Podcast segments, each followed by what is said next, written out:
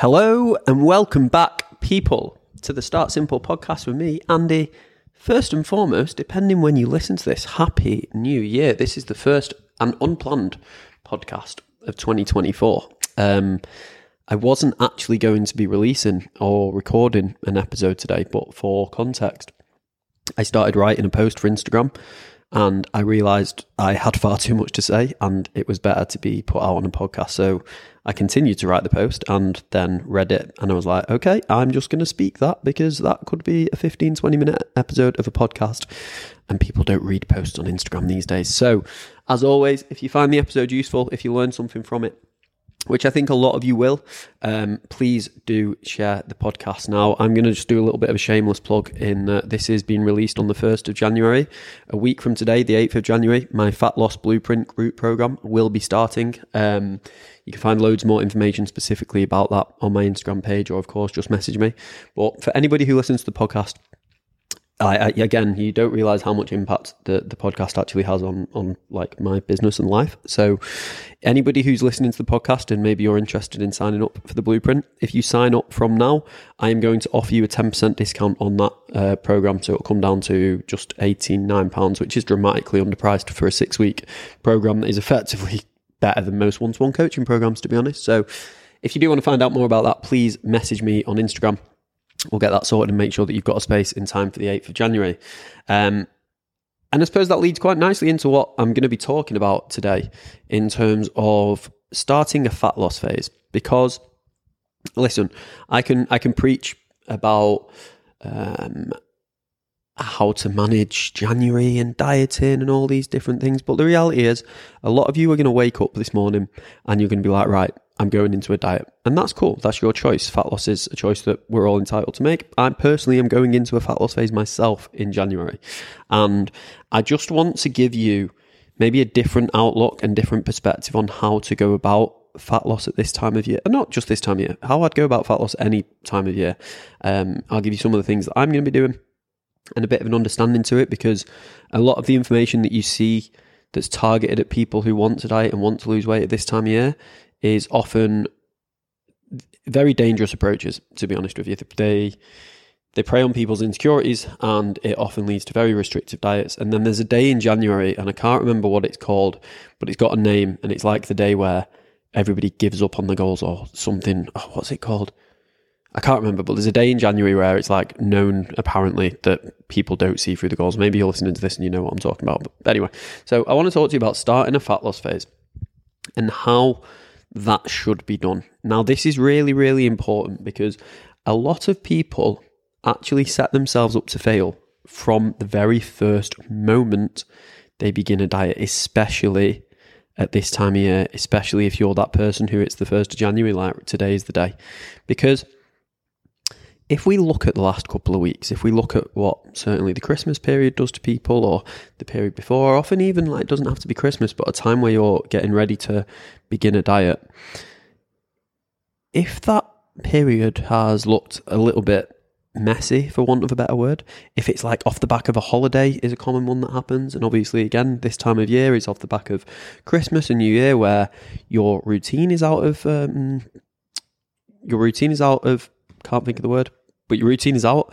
Um, maybe your sleeping pattern is off, your eating pattern is off, maybe you're not training properly, um, you're not in a, the regular structure of your week. If we go from absolutely none of that being in place to you trying to jump straight into a deficit, you're literally setting yourself up to fail. So I said there that I'm going into a fat loss phase, and I've actually begun my fat loss phase today. Today is the first day, today being the first of January when I'm recording this, being the first day that I've put myself into a deficit. However, I've actually spent probably the last five days, well, since Boxing Day, preparing for that. So I knew that sort of after the Christmas period, I was going to be going into a deficit from January, but I also knew that through the Christmas period up until Boxing Day, I'd consumed alcohol. I knew that my meals that I was eating was, I'd eaten a lot of foods out or different times. My sleeping pattern was not even close to what it would normally be like throughout a normal period when I'd be in work and everything else.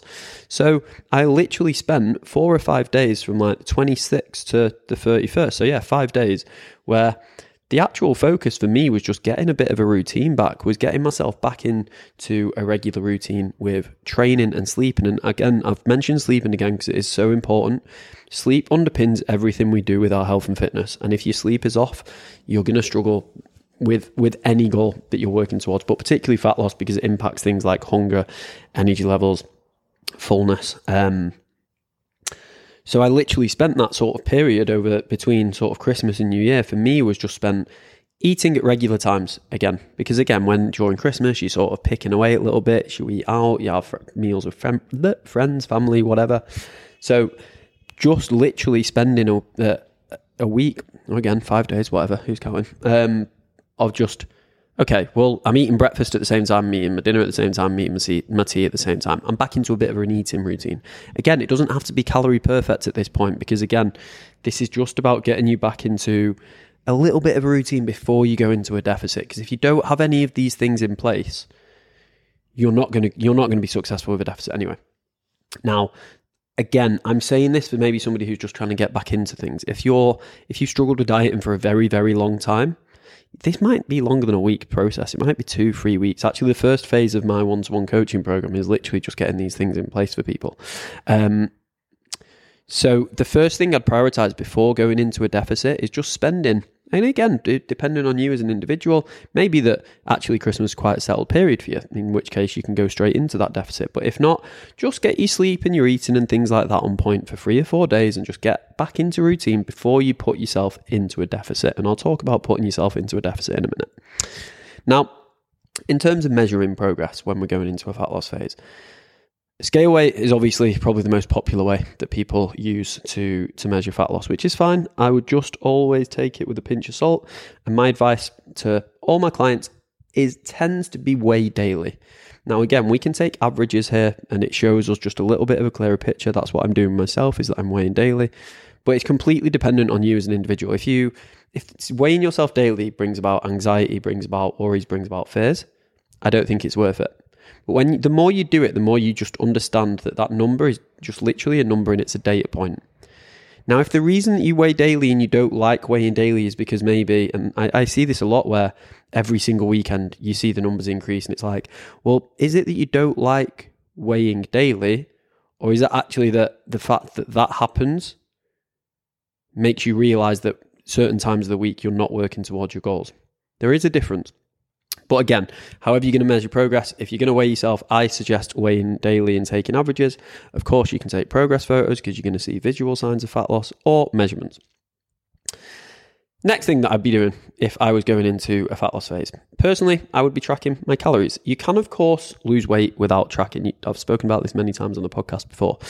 The benefits of tracking is one, keeps you a bit more accountable, makes you actually see what's going on, and two, I cannot stress this enough, and honestly, I must say this every other week on the podcast or with clients or on social media. Not a single person who is listening to this podcast, not a single one of you, can accurately estimate your calorie intake. You can't. Even if you're like, no, no, no, I can't. No, you can't. Even if you're still like, no, nah, I think I can. No, you can't. Studies continuously show us that humans are, there's no other way of putting it, pretty rubbish at being able to estimate how many calories they've consumed. We underestimate on average by around five hundred calories. This is shown in not just, um, it's shown in nutritionists, dietitians, and here, here, here's a really good example. So I've began to track my own calories, as I said, and this morning I tracked my breakfast. Now I have the same thing for breakfast most mornings, whether I'm dieting or not. I'm going to come to sort of meal choices in a little bit, um, but it's scrambled eggs on toast. If you'd asked me, just off the top of my head, how many calories were in my scrambled eggs on toast normally, I would very quickly just answer five hundred. Very, very quickly, that would just be the number that would come to my mind. I tracked my scrambled eggs on toast this morning. It was actually six hundred fifty calories because of the amount of butter and the things that I was adding into it to be able to cook it.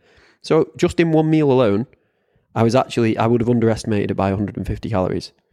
Now, if I did that for every meal across the course of the day, which of course is very easy to do, I would probably have underestimated my own day by four or five hundred calories without really thinking about it. In fact, literally just thinking about this now, uh, honestly, this has just come to me on the podcast. I've not tracked, I forgot to track my morning coffee. That's about two hundred calories. literally only came to my mind just then because I'm talking about the podcast. This is why I track. This is why I suggest tracking, because it can just keep that more accountable. But even when doing it, it's easy to forget things. Now, if I wasn't tracking, if I was just estimating all day, like, I think I'm in a deficit, I would have underestimated my breakfast. I would have completely forgot to take into account that coffee, which now, after recording this podcast, I'll add it to my fitness pal. Um, so I would suggest tracking. Now, I suggest for most people taking your maintenance calories and reducing that by ten to fifteen percent. So let's say, for example, let's do some quick maths here. Let's say that your maintenance calories is two thousand, reducing your from the, I can't speak. Reducing your calories from two thousand by fifteen percent would put your deficit at seventeen hundred calories. I suggest going around that. You can, of course, go more aggressive. My advice for people who want to go more aggressive is one, depending on your relationship. Honestly, if you've been dieting for a long time and you have a poor relationship with food, I don't suggest you do it. My advice to people who want to go aggressive is one, you better be on point with your nutrition. You better be eating mostly single ingredient foods, meals all cooked from scratch. I'm going to come to that in a minute, and have a really good understanding of your nutrition. Now, I personally, I'm going a little bit more aggressive, but for a slightly different reason. And this will apply for more males than it will females.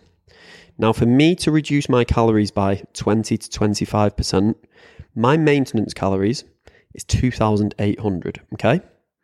So I can drop my calories by twenty-five percent roughly to two thousand one hundred. That's how many I'm going to eat to be in a deficit. I can eat two thousand one hundred calories, which is a lot of food, again, when I manage it well, and still be in a deficit, very, like, a fairly aggressive deficit. I don't recommend twenty-five percent for most people, but there is a space to be a little bit more aggressive with your deficit. Again, that's completely individual. My advice to you guys listening to this, and the majority of you, ten to fifteen percent. If you do have quite high maintenance calories, again, this tends to be males more than it will females. Maybe a little bit more aggressive isn't a bad thing. The next thing is, do you need a time frame on your deficit? Now, again, completely, in, I mean, this one is actually goal dependent. If you have maybe a, a bigger amount of weight to lose, or more weight that you want to lose, I don't recommend necessarily a time frame, because ultimately you, you just have to focus on a day at a time, a week at a time, and the small steps. For me, I don't necessarily have a specific number in mind for my um, my own goal. I've set myself a time frame of seven weeks. The reason is, in seven weeks, I'm going to be traveling back to Manchester. I've got a lot of things on, and it's just not going to be as easy for me to, to be in a deficit at that period. So I'm quite comfortable with saying, okay, I'm going to go for seven weeks. The reason I go for seven weeks is because I know at that point I've got a little bit more on. I'm going to be away. I'm not going to be as cooking as much. I'm not going to be, um, I was going to say in control of my food as much, but I'm just not going to be uh, in control of the cooking and things like that as much. And the reason for my own goal is is much more related to performance than anything else. So again, I know that in seven weeks, I'm I'm going to be fairly happy with, with where I'm at. However, for you, do I recommend a time frame? If you can answer the question how I just have, if you can just, if you're okay with saying, do you know what, there's not a number in mind that I want, I just know that if I go into a deficit for a little period of time, I'm going to feel a little bit better, I'm going to be a bit more comfortable in myself, then yeah, set yourself a time frame. Why not? If, again, you have maybe a bigger weight loss goal, or um, you're working towards it for slightly different reasons, I don't recommend having a time frame, because it, it can just add unnecessary pressure. Again, I think your mindset towards dieting, this, can you tell why I didn't write this as an Instagram post, by the way? I had so much to say. I think your mindset towards dieting is really important here. I have zero emotional attachment to fat loss. Like, no emotional attachment to it at all. Scale weight doesn't bother me. The number of calories I consume, whether it's high, whether it's low, whether I go over, whatever, doesn't bother me. All, none of that stuff to me, and again, this has come through years and years of experience of this stuff, right? But I have no emotional attachment to it at all, which is why I can speak about some of the things how I am. Again, if you aren't in that position, if maybe you have, you're still struggling with your relationship with things like food and scale weight and exercise, I don't think putting a time frame on a diet is a great idea.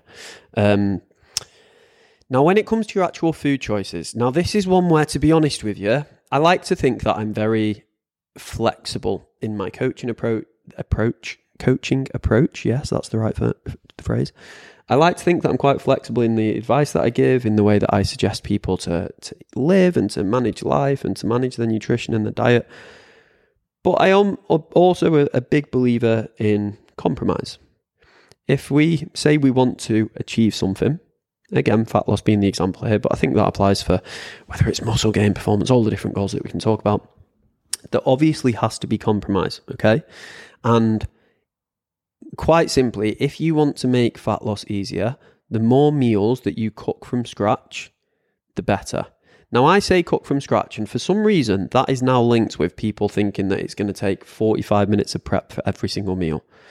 When I say cook from scratch, I'm talking about my eggs on toast this morning. That never takes me any more than ten minutes. I'm talking about the fact that I'll have, tonight I'm going to have jacket potato, chicken breast, and some veg for my tea. In terms of prep time, less than five minutes, takes about, I don't know, forty-five minutes to cook, but obviously you're not sat staring at the oven the whole forty-five minutes. I'm talking about a stir fry, which again, ten to fifteen minutes max. Uh, a chicken wrap with some salad and veggies and bits like that, less than five minutes. Cooking from scratch doesn't need to take forever. Um, again, if you listen to the podcast and you want some help with that, I've got recipe books. I will happily send you a recipe book for free and show you some of the meal examples that you could have um, that don't take forever. But I do believe cooking from scratch, it, well, I don't believe eating more single ingredient foods is going to make fat loss so much easier. One, we can be more accurate with the amount of calories. To be honest with you, like places like, if your diet is having like, I don't know, McDonald's four or five times a week, and you're like, oh yeah, but look, it says five hundred calories in a McDonald's. Like, come on, what genuinely, how great do you expect your results to be if you're eating McDonald's five times a week? I also, like, I'm not a big believer in the calories that a lot of these places put on the menu. I just, I think it's, it, there's too much human error available. You don't know the portion size someone's going to put in, the sauces that they'll put on your burgers, the oils that they'll actually cook your your chips and everything and your burgers and stuff like that. And I'm not a big believer in the calories that, I just don't think they're that accurate, the calories that a lot of places put on the menus anyway. I take it with a massive pinch of salt. So in my opinion, listen, obviously I'm not saying do not have anything you enjoy. I have a pizza every single week because I love pizza. But just be mindful if you have a fat loss goal. Um, you know, here, here's, here's the best thing I can say to anybody when it comes to this stuff. If you honestly were to have a look at your own diet and food choices, forget the calories that you think are in them, completely ignore calories for a second, the actual quality of the food choices, how likely do you think you would be to get results?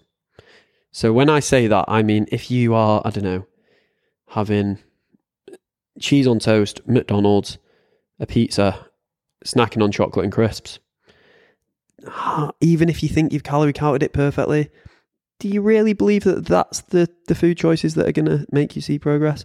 I think this is where we need compromise. And I think it's a realistic thing for us to say, to say, okay, can we make sure that we're primarily eating single ingredient foods, fruits, veggies, protein, and then maybe one or two meals a week. Yeah, you're going to eat out. You're going to be a bit relaxed. Maybe, again, I will probably have a pizza every single week because I love pizza. But the rest of my meals would all be cooking from scratch type thing. So I think food choices is a huge one that people actually overlook nowadays. And I think, again, if you're going into a fat loss phase, be really smart with your food choices because it does. It makes a huge difference. I think alcohol is a huge one. Again, when I talk about expectations, how realistic do you think it is to achieve any goal if there's a lot of alcohol involved? Again, I'm not talking about your glass of wine with dinner on a Friday night, but if you're having a bottle of wine on a Friday night and then six gin and tonics on a Saturday and then a couple of drinks on a Sunday, not even just the fact that obviously the calories in alcohol, forget that, but the actual impact on your sleep, your energy levels, your training and performance, your actual willpower and desire to be successful will be knocked by excessive consumption of alcohol. Again, it's about compromise. Me personally, I would massively reduce. I probably won't be drinking alcohol at all during my dieting phase because it just doesn't serve the goal that I'm trying to achieve. And it's as simple as that. And I think, again, when you, you, you come back, I talk about emotion a lot because I think if you can take a step back and remove emotion and look at things a little bit more, there's a word, I can't think of it, But a little bit more logically, and just have an overview, and forget yourself in this for a minute, but just have an overview and imagine it was somebody else. It's like, okay, what would I expect somebody who wanted to achieve this to be doing? And as soon as I ask you that question, the answer is probably going to be, well, I'd expect them to, to be aware of the calorie intake, to have a good routine with sleep.